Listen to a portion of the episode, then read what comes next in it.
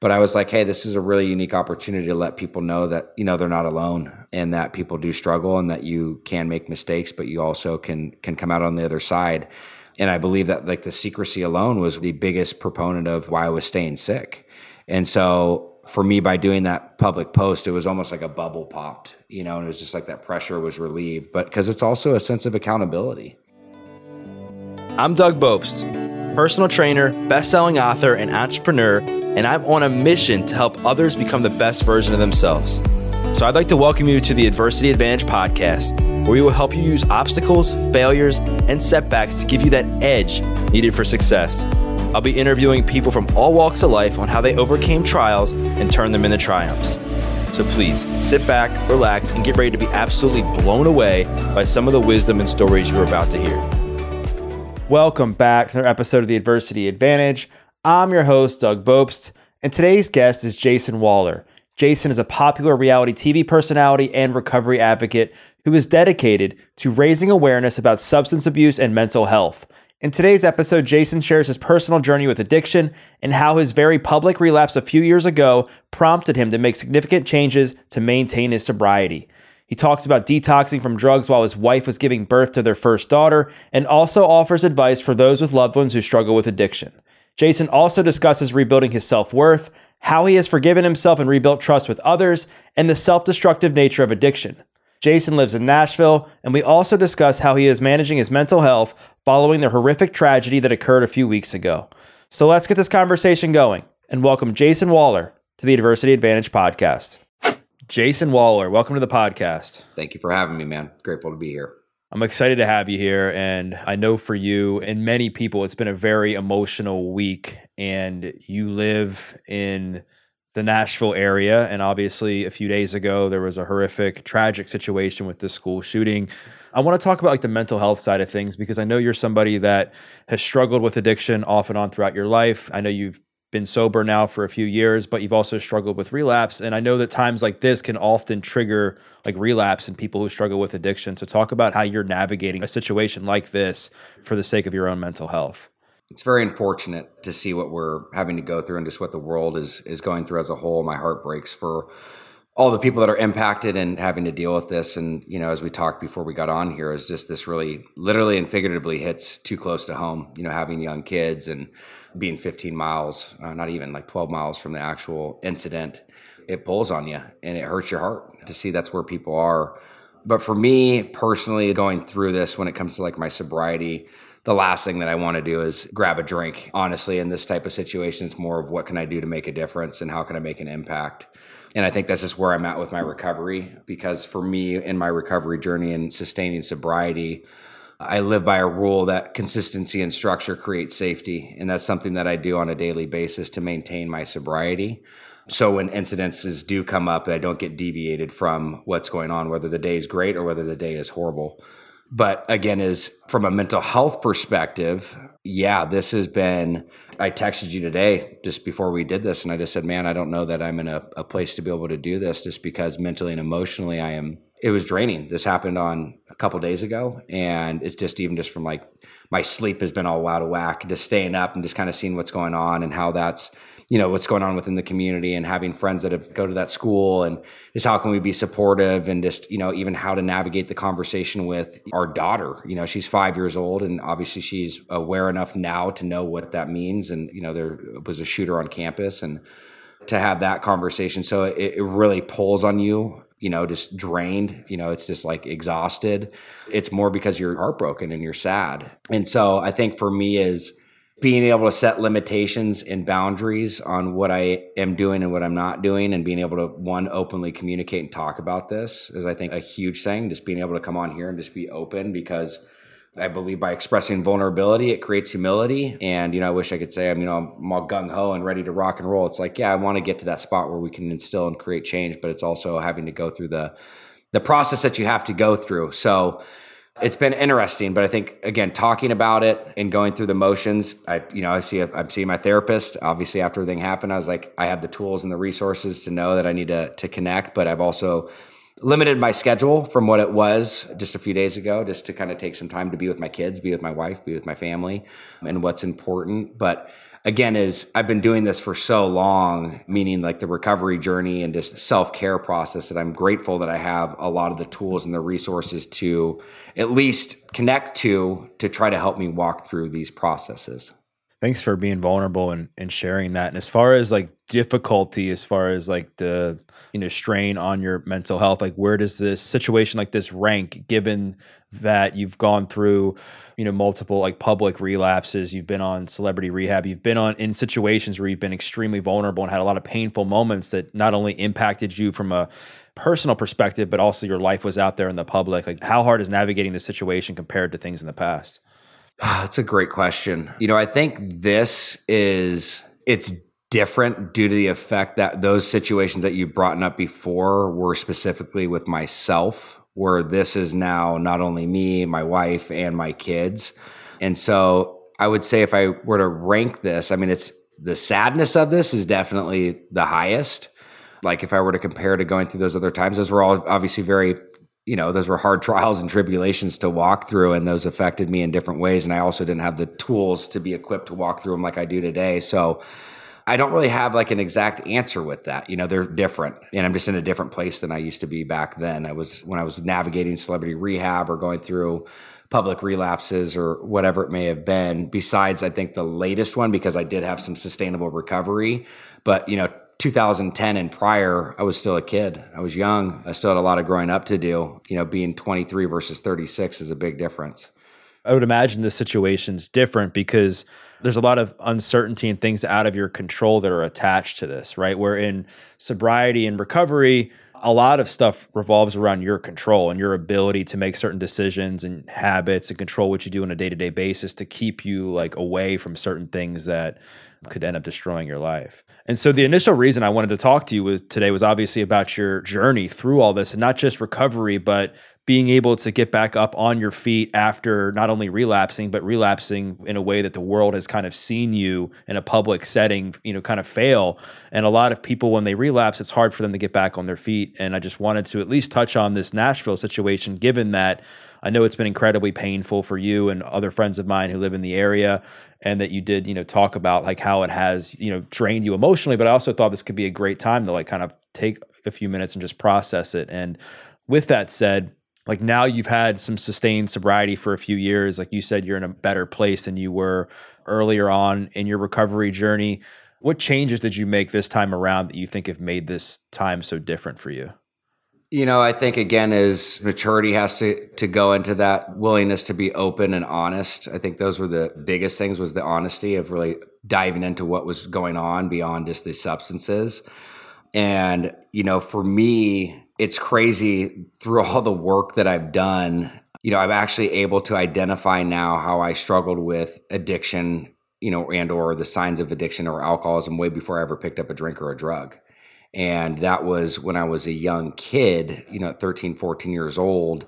You know, I struggled severely with OCD. And that was something where I would actually, obsessive compulsive disorder, where at that age, you know, I'd wash my hands until they would bleed. And so I had this underlying mental health condition, but on the outside, in life, you know, as I'd go to school and, and be a part of sports, I was always a very good athlete. I was always a popular kid at school.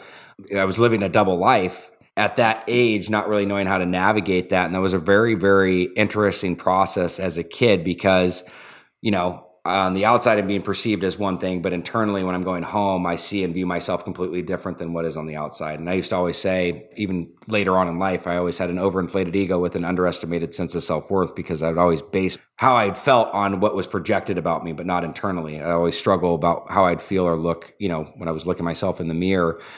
And so seeing that I struggled with depression, struggled with anxiety, struggled with obsessive compulsive disorders, you know, struggled with all those underlying issues and just being self just very self-deprecative of my, you know, just the way I viewed myself. And those were all those signs and symptoms which led into my drinking. And I now doing the work that I've done, I can see all the things that I had struggled with going back. But then when I was introduced to alcohol, you know, let's say 14, 15, 16 years old, a lot of those symptoms were relieved.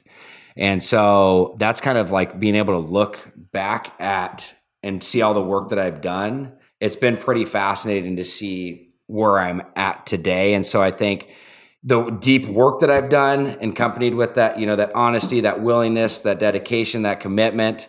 And also, you know, I think for myself, outside of those things, is I've really instilled a purpose and a passion in my life.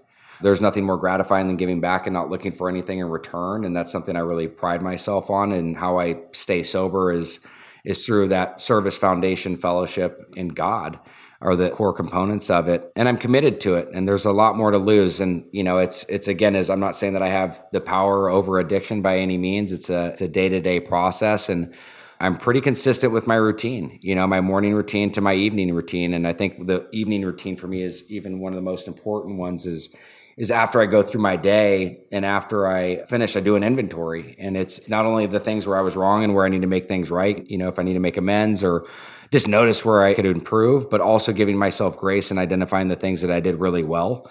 Because I think everybody always focuses on the negative things as opposed to what are the things that you're doing good. So giving yourself grace, but that allows me the opportunity to start the next day with a completely fresh slate. So you mentioned like when you were a teenager, you lived like this double life where you would appear one way in school and then come home and appear another way. Given that you have done so much work on yourself and talked to different mental health professionals and therapists, have you understood like why that happened?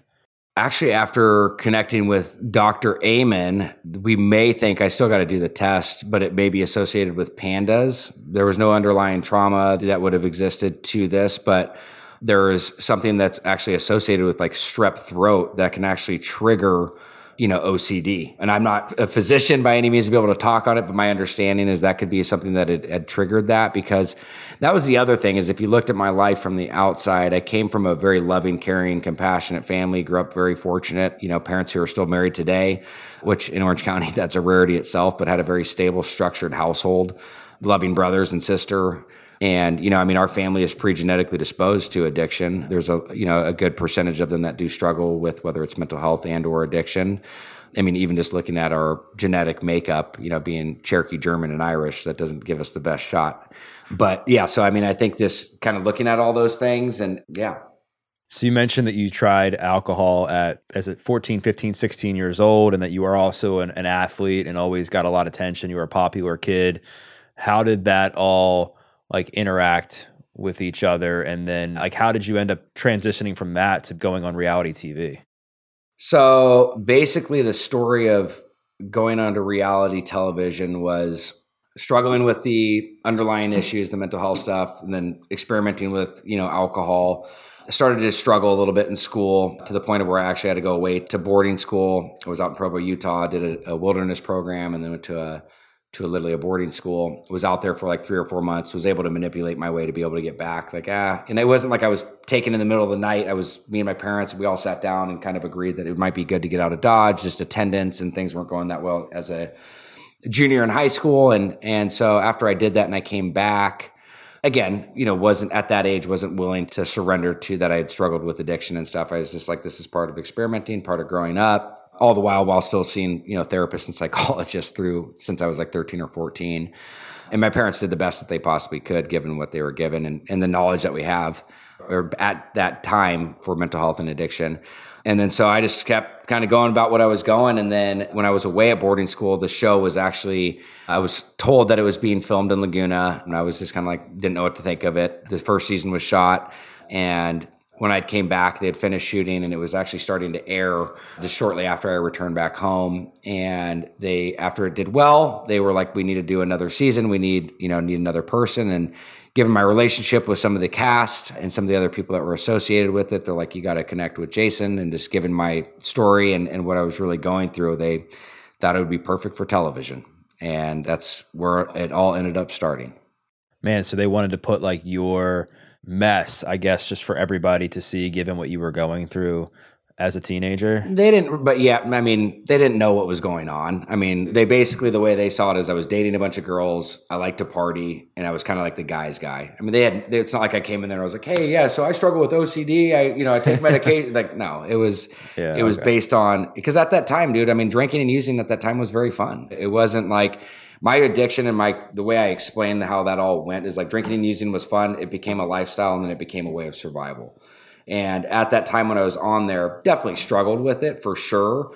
But again, back in 2005, 2006, like you just look at what was out there. Obviously, we were aware of what alcoholism and, and all those things were, but there was just not nearly the discussion or information around it and or just the signs and symptoms to look out for because it is trust me i think they capitalized and took advantage of the situations i was in from a tv perspective.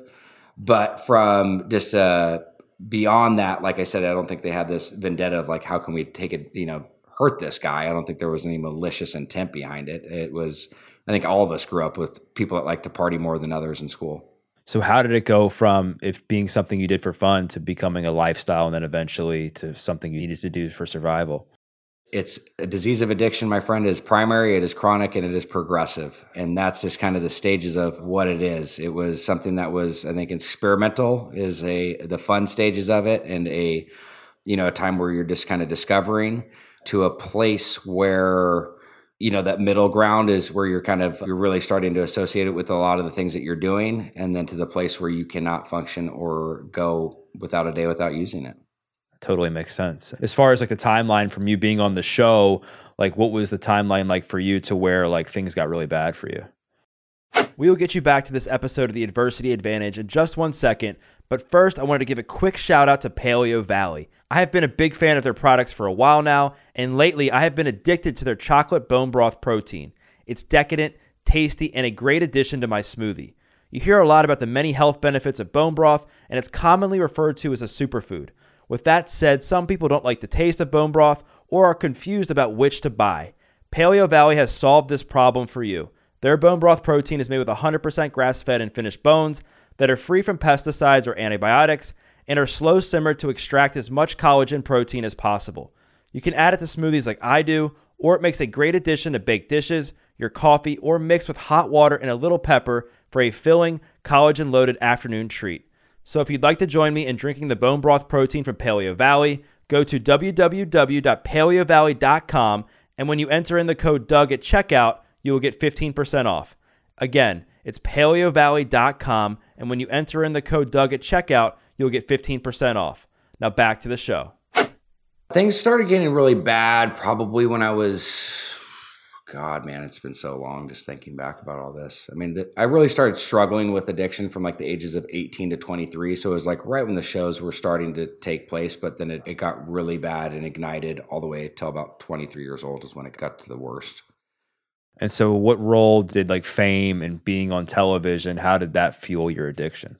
It just added fuel to the fire. You know, I mean, at the end of the day, when you are 18, 19 years old, I think most people are, you know, just looking for fake IDs and trying to go out and party. Where for us is we were literally being paid to party, travel the world, and it just added fuel, the access and notoriety. I mean, you take somebody at that young age who's so impressionable and that clearly did not have my own validation within myself you know seeking it in the wrong places it, it continued to spiral and so yeah it was a, a challenging time yeah, I can imagine. And I can imagine, like you said, being young and not really having the tools to cope or understand what all this is doing to you and not knowing how to deal with fame. It was just seemed like it was a, a recipe for a disaster. Yeah, it really was.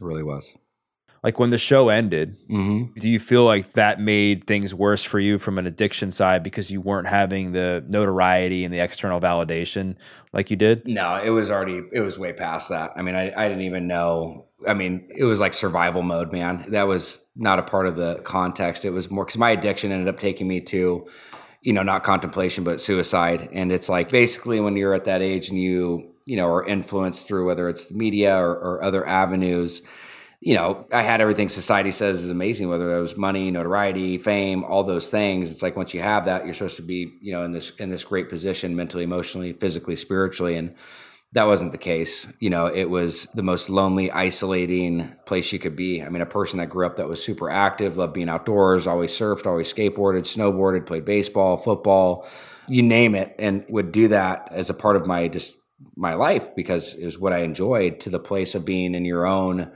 you know your own house or your own apartment by yourself and in this this this state of why am i still living? It's a very lonely place that it takes you. I mean i even have parties at my house where i'd still be in my own room by myself where there'd be a party going on out in the, the living room and the the kitchen and all that stuff. And it, it just it's a very isolating isolating place. Definitely. I mean i can definitely relate to that. And i think a lot of people who have never struggled with addiction they have a hard time understanding why somebody with so much going for them would just destroy their lives. Talk a bit about from your understanding of addiction and also your own experience. Explain to somebody who hasn't struggled to addiction like why that might happen. Well, addiction is, look, it is cunning, baffling, and powerful. It's not like I woke up and I'm like, I can't wait to destroy my life today. You know, and I don't believe there's such thing as recreational use of heroin, of meth, or drinking a fifth of vodka on a daily basis. So I think when you're when you're looking at that, at the end of the day, it's for myself. It was just I was so uncomfortable in my own skin, is what it comes down to. And and again, is money and notoriety, there's only so much that does for you. And for me, it didn't bring internal happiness. And it wasn't until I was able to get real and honest with myself, develop a really a strong relationship with God, and you know really take ownership for what I needed to take ownership for. Wasn't able to get onto a, a journey of recovery. And I tell people that that don't struggle with addiction or alcoholism. I try to come up with an analogy that would make the most sense to people. And I, I think this resonates with a lot of people that I've talked to. It's like when you you know if you're young or if you're old and you are you are working out to the point of where you're just completely exhausted i always put myself i remember the time when i was on a soccer field i was nine years old and you're just running back and forth in the dire heat and you're just dying of thirst think of that thought process of that dying for thirst is associated with somebody with addiction. Like all you're thinking of is I need water, I need water. That's how it is with somebody that struggles with addiction. When they're in that, it's like almost like a tunnel vision. And it's like, even though you know, because there'd be times in my life where I'd be literally sitting crying, saying, I don't want to be doing this anymore as I'm drinking. And it's almost like a survival gene. But I try to relate that to people that don't struggle with addiction so they can kind of grasp onto something that they can relate to, whether it's even a hunger sensation or when it's you have to use the restroom, like when it's that's all you can think about. That's what it's like when you're in the depths of active addiction. It's literally this one thought. And that's where I relate it to that survival gene. And I think people can finally go, oh my God, like I never thought of it that way. Our frontal cortex, which is our executive operating system, which helps us make decisions daily, when we're under the influence to the capacity that we are, that thing's completely shot. And we don't, we literally lose the right to make our own decisions. A lot of people listen to the show who have loved ones or know people that struggle with addiction and i get often asked a lot like how to deal with that? And i want to hear your perspective because i know ashley has been very supportive in your journey and you guys are still together through everything. From your perspective what are some things that she did on her end that really helped you stay on the path to recovery that's a great one, a very, very important topic to discuss because wherever there's an alcoholic or an addict, there's a codependent, and sometimes they're just as sick, if not sicker.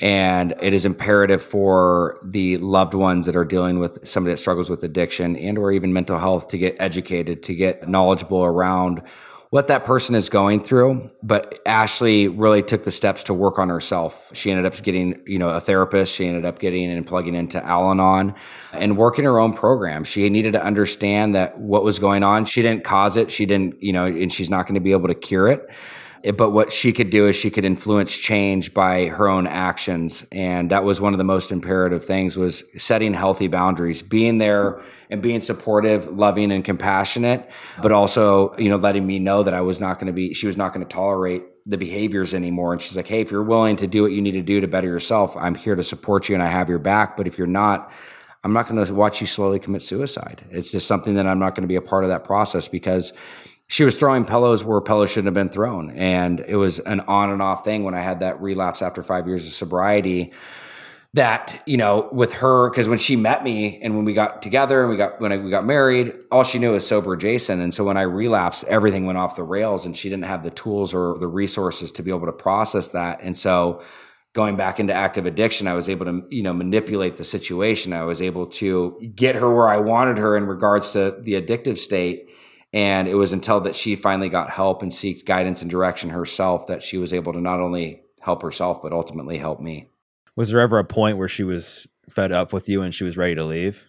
It got to the point at the end, for people that don't know, I mean, this relapse actually landed me where I was at the first floor at Hoag Hospital in detox while Ashley was on the third floor giving birth to our daughter, Delilah. So it was a very, very gnarly situation. But that point that led up to that, and I wish I could say after I left detox, I ended up getting sober and everything was, you know, hunky dory.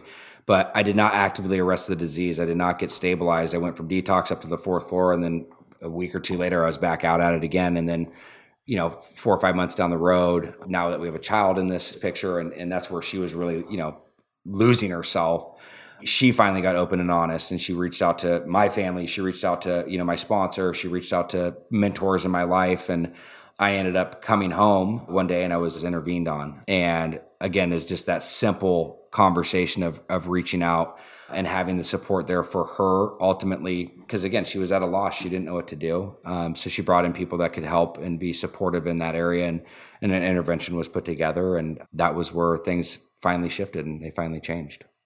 Before we talk about those years of shame that I've heard you talk about, where you were hiding this from a lot of people after you initially had relapsed, what was sober Jason like compared to the Jason in active addiction? I mean, obviously, take the drugs and the alcohol and stuff out of it. Like, what were your behaviors like? How did you treat other people? What was the day to day like for you? Yeah, man. I mean, you know, sober Jason is loving, he's caring, he's compassionate, he's accountable you know, he, he's fun, he's outgoing, enjoys life, lives it to the fullest.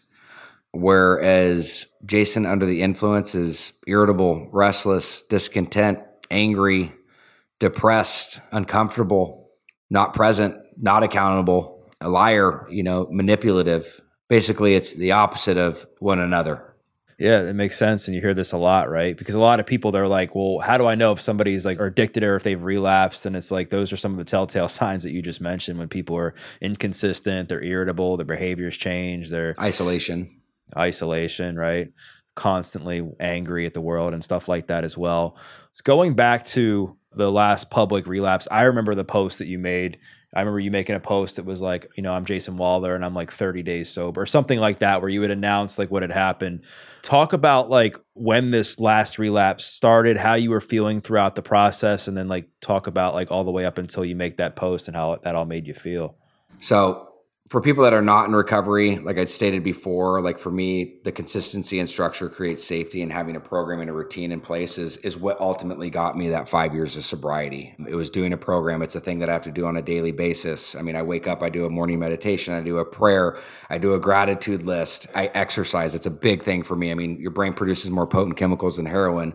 You just have to let it work. And so, like, I have these routines and things that I, I need to do. Going to meetings, meeting with my therapist. So it's like a daily thing that I have to maintain for my sobriety.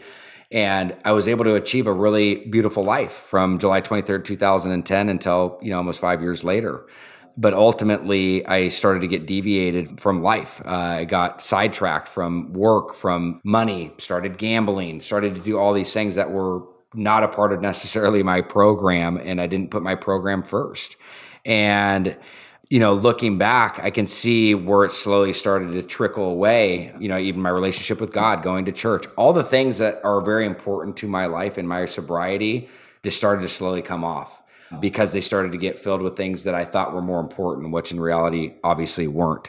And so I came out, and that's like we're burnout and you know trying to find balance and all those things are really important. But and I didn't talk about it. You know, I thought I could deal with it on my own, and and you know it, it was just I started to go back into those addictive behaviors because look, drinking and drugging was the solution, right? I mean, those, if it was just as simple as removing those and we're in a great place, that's fantastic. But it was the mental well being that I needed to take care of that I was not taking care of. And so that led me ultimately after gambling and, you know, going down that whole road. I thought, and that led me to seeing my doctor, which, you know, is another part of this, who see, has known me for years. And I met with him, and as opposed to doing the things that I know I needed to do, I'm like, hey, man, like life is really crazy. Things are getting busy. And I was diagnosed very young with ADD. And he's like, hey, let's put you back on Adderall. And this was with actually no intent of wanting to abuse it or go down that road. And obviously, knowing what I know now, like taking pharmaceutical synthetic grade meth is probably not going to be the best thing for somebody that struggled with cocaine use. But back then, after again, identifying all the things that I know I needed to do, but didn't do, you know, saw a psychiatrist and was just kind of explaining my life and what was going on. He thought it'd be best that I got put on this. And I, I, don't blame him. I take ownership and accountability for myself because I could have talked about what was going on and what happened after taking the first, you know, week or two or supply. But, you know, just a few months later, it's like I always tell people I got prescription dyslexia as opposed to taking one every four hours. I was taking four every one hours. And it was just off to the races, man. I ended up relapsing on Adderall and down this very slippery slope on and off for multiple years. Dang, man. Thanks for sharing that. I can't imagine how painful that must have been because you were like a face of recovery, right? Didn't you get an award when you were like weren't even really technically sober for as long as you had said. Yeah, I was actually I got the Faces and Voices of Recovery Award out in Washington D.C. and they thought I had eight years of sobriety, and I was just coming up on like 30 days again. It was a really shitty place to be. A lot of amends that needed to be made. And i mean obviously those types of things like in those moments were very very debilitating very shame oriented very you know just it was horrible. But also i have to i believe all great change proceeds through chaos. And those are there's a lot of learning opportunities a lot of learning lessons through that. So during those few years during the initial a couple years i should say of you doing this did anybody else know besides yourself and who you were getting this stuff from Ashley knew probably four to five months down the road. But outside of that, man, that was what the scariest thing was is the person that I used to be when I drank and used prior to all that. It was like I would get arrested. I mean, it was very public. Like now I was able to hide this from every I was working with doctors, ASAM certified doctors, I was working with psychiatrists, therapists. I think now they can all see like, oh my God, it all made sense. But I was able to hide it well enough where it wasn't something that was coming up because it was almost like I'd be able to put on a front when I'd go out in public. But then when I would come home, it would just all fall apart. And that was where the scariest thing was, is I was able to do it as long as I was. I mean, that's, and trust me, it's not like I'm not at the stage where I'm having fun, you know, a party at my house. It's like I'm using by myself. Like it's not a, a fun place to be. You mentioned Delilah being born, and that was like the moment where like Ashley like reached this point with you, was that like your I would say like latest rock bottom, or did something happen before or after that? No, that was. I mean, it was kind of that was the real moment if I look at like the rock bottom. But it was also at a place for her, you know, because she even thought this is how sick her codependency was. She thought like inactive addiction, like if we have a kid that will change Jason, right? That was just not having the appropriate skills and the tools to do that. But because after that, that was a big part of the process. Like, dude, you have a daughter now. Like, you, it's not even about you anymore. You need to be able to be present for her and be there. And so that kind of all came together because again is ultimately when i was in detox i needed to stay in detox and i needed to go through a program but also i was able to my daughter was just born i needed to be there for her you know even though i was taking 300 milligrams of adderall a day and, and drinking a fifth of vodka it's like that's where the denial comes into play and you know what needed to be important but it played out how it played out, man. And you know, I'm sitting here today, and I can look you in the eyes and say I'm a really good dad. I'm a really good husband. I'm very present in all my kids' lives, and I'm comfortable in my own skin today. Congrats, man. It's awesome that you've been able to turn everything around and do what you're doing. And I'm interested to know like, you mentioned that one of the things that kind of helps people get sober while you also have to work on yourself is that now you have a kid and it's like not, it's not just about you anymore. Now you have a daughter. What was that, in those initial few months of sobriety like for you, where now you're a new dad, but you're also like have a lot of work to do on yourself? Like, how did that all work out? The end of the day, at that time, it was hard. It was challenging having a daughter and wanting to be a dad that was there and could be a part of that whole process. But I knew, again, as having sobriety before, I mean, if I don't have my sobriety, I have nothing. And so I had to put that as a priority. So I ended up going back into treatment. I ended up doing the aftercare component. I ended up really inserting myself within the therapy, I ended up going, you know, re going back through the steps. And I had to do the deep dive and the work that I needed to do. And again, as I communicated that, and I had a very supportive wife and I had a very supportive family, and I had you know support in all areas from friends family and mentors that were you know wanting to really help me to get through that. And so at the end of the day as i had to put my god and my sobriety as my number one priority or nothing else was going to come to fruition. And that's what i did and that's what i had to do and that's again is that's what i continue to do. You know what i did back then is each day is it's just a day and it's again is i don't deviate from that because just because i'm you know have years of sobriety now it doesn't mean i have power over my addiction that's something that is constantly in my head that's doing its push-ups as we've heard you know just from other people and just waiting for me to to deviate again and so it's why i just i take it one day at a time and i do what i need to do to maintain my recovery you just got to keep mastering the basics, right? And just take it day by day and just focus on getting better each and every day. I want to talk about this social media post because when I remember when you made that post, I was putting myself in your shoes, and I'm just like, I can only imagine how I know it was freeing for you, but how hard it must have also been too. Given that you said you received this award, you were doing recovery work, like not a lot of people knew what was really going on behind closed doors. Talk about that experience of like putting that out there that you had been like living this lie, but you've also taken a step in the right direction. Like, what were all the emotions involved with that? Well, I mean, like at the end of the day, man, and I say that all the time. I got to stop saying at the end of the day, but. uh for me, when I was going through that process, it was also like when I was doing what I was doing, this is not justification, but I was literally dying trying to help people, right? It's like I'm doing everything I can to support this individual, whether they needed a scholarship, whether they needed to get into treatment, whatever it was, I was doing those things. That's just kind of how my heart is. And I think, you know, the people that know me today is, is I'm a very giving person. That's just how it is and how I'm operating, how I'm wired. But when in reality is I needed the help myself. And so that was a very debilitating process within itself. But once I was able to kind of grab a hold of that and, you know, say like, look, dude, like you need to get help and be able to come out like obviously it was a very it was very embarrassing. There was again a lot of shame. There was you know stigma associated with it. But once i got the courage to be able to do that and it wasn't even advised that i do that. Basically all i needed to do is let one person know it was which was directed to me and you know and go about what i need to do but I was like, hey, this is a really unique opportunity to let people know that, you know, they're not alone and that people do struggle and that you can make mistakes, but you also can can come out on the other side. And I believe that like the secrecy alone was the biggest proponent of why I was staying sick. And so for me, by doing that public post, it was almost like a bubble popped, you know, and it was just like that pressure was relieved. But because it's also a sense of accountability. And it's interesting, you know, having or being in the position that I'm in to have, you know, some public notoriety it helps with accountability. And I think there's also there's a lot of people that follow the stuff that I do that look up to that. And I don't want to be a, you know, I don't want to be a fake. I want to be real and authentic and transparent. And when I came out and I shared about that, there was a lot of people that I didn't expect that were, came out and shared similar experiences or were going through something similar. And so that, you know, it wasn't necessarily the intent, but when I did it, it really helped a lot of other people too. But I mean, ultimately, it was for myself and just to kind of have that clean slate. Yeah, it's beautiful, man. And like you know, like vulnerability creates this massive bridge to connection, right? We hear that a lot in recovery. And I think when you make a post like that, you're not only being vulnerable and holding yourself accountable, but you're creating this bridge for other people to kind of reach out and and talk about how they've struggled with the same thing. And it seems like a lot of your identity and, and self worth throughout the years before was fueled by addiction, external validation, fame, and that sort of thing. What have you done over the last few years to like rebuild your self worth, your self confidence, and your own image of yourself in a way that's healthy? Great question, man. You know, so for me, exercise, outdoor activities, hobbies, are all very important to me. I make sure on a daily basis that I'm at least outside, whether that's golfing, whether it's going to the gym, whether it's even just taking a walk with the dog. I always like to keep my body in motion and I like to be able to, to partake in those things. But my relationship with God is huge. Not only do I attend church, but I'm also a part of, you know, a weekly Bible study. I lead and conduct groups on a weekly basis. You know, I go to meetings. I still do weekly therapy.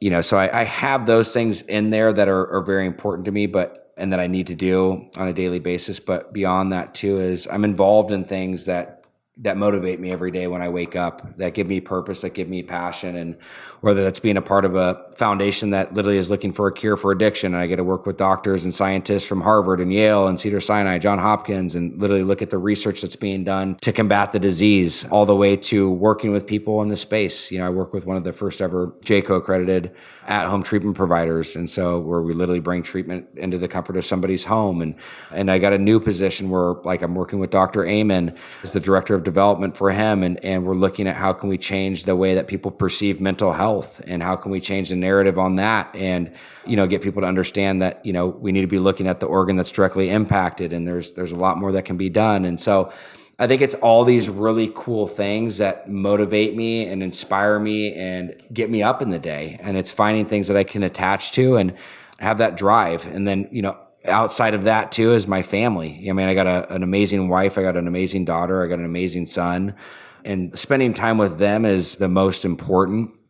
And you know, it's imperative that I set a good example to them. Again, as my kids are, you know, susceptible to this. And, you know, actions speak a lot louder than words. And so that time that I have with them that I literally and figuratively and physically will get on my hands and knees to get to their level and just to be able to play and those are you know, the most rewarding moments, that time with family. You know, I kind of live by a mantra that life is all about the love you have, the memories you create, and the legacy you leave behind. And so trying to incorporate that. And I do a lot. You know, I'm busy. You know, I, I have a project that I'm doing out here as well in Tennessee where we're doing a, a, PSA. Nashville really came together where we have a lot of people in the entertainment business, sports world, a bunch of subject matter experts where we're coming out and we're we have a, a big PSA that's coming out that's going to hopefully create community and connection and start a conversation around mental health and addiction. And so just trying to make a difference you know, is what it really comes down to. I don't have an ego in any of this stuff. I'm grateful to be alive. I'm grateful for all that God has given me. And I've had an incredible life. It's been very challenging at times, but I've also, I wouldn't take it back. I've been able to experience a lot.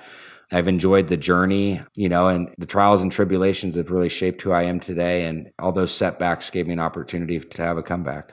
Absolutely, man. So well said. And I saw bits and pieces of the PSA. I saw you uh, did something with our mutual friend, uh, Mallory Ervin. She's incredible. Yeah, it's glad to see that you all are, are doing some stuff together. And you talked about like God, Christianity, like what you're doing now, and that side of things. And I think like a close cousin or even like a brother or sister to that is forgiveness. And talk about the forgiveness journey with yourself and how you've been able to let go of a lot of your past mistakes and not let them hold you back.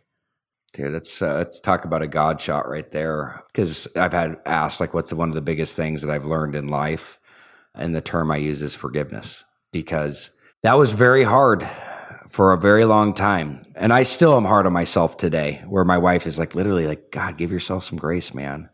It was a process. There was a whole journey in forgiving myself. You know, that was, it was challenging. It really was, but it was the most freeing experience once I really got to the core root of it and was really able to have that literally that conversation with myself as weird or as lame or as crazy as that may seem. But to to know that it was that it's okay and to forgive myself and you know really learn from those things because it's there's nothing wrong with making mistakes. That's part of life. I mean life is literally problem solving but it's with the mistakes that that have happened or the issues that you've faced it's what you're doing with them and once I really processed that and got into a, a place of forgiveness, it created a sense of freedom.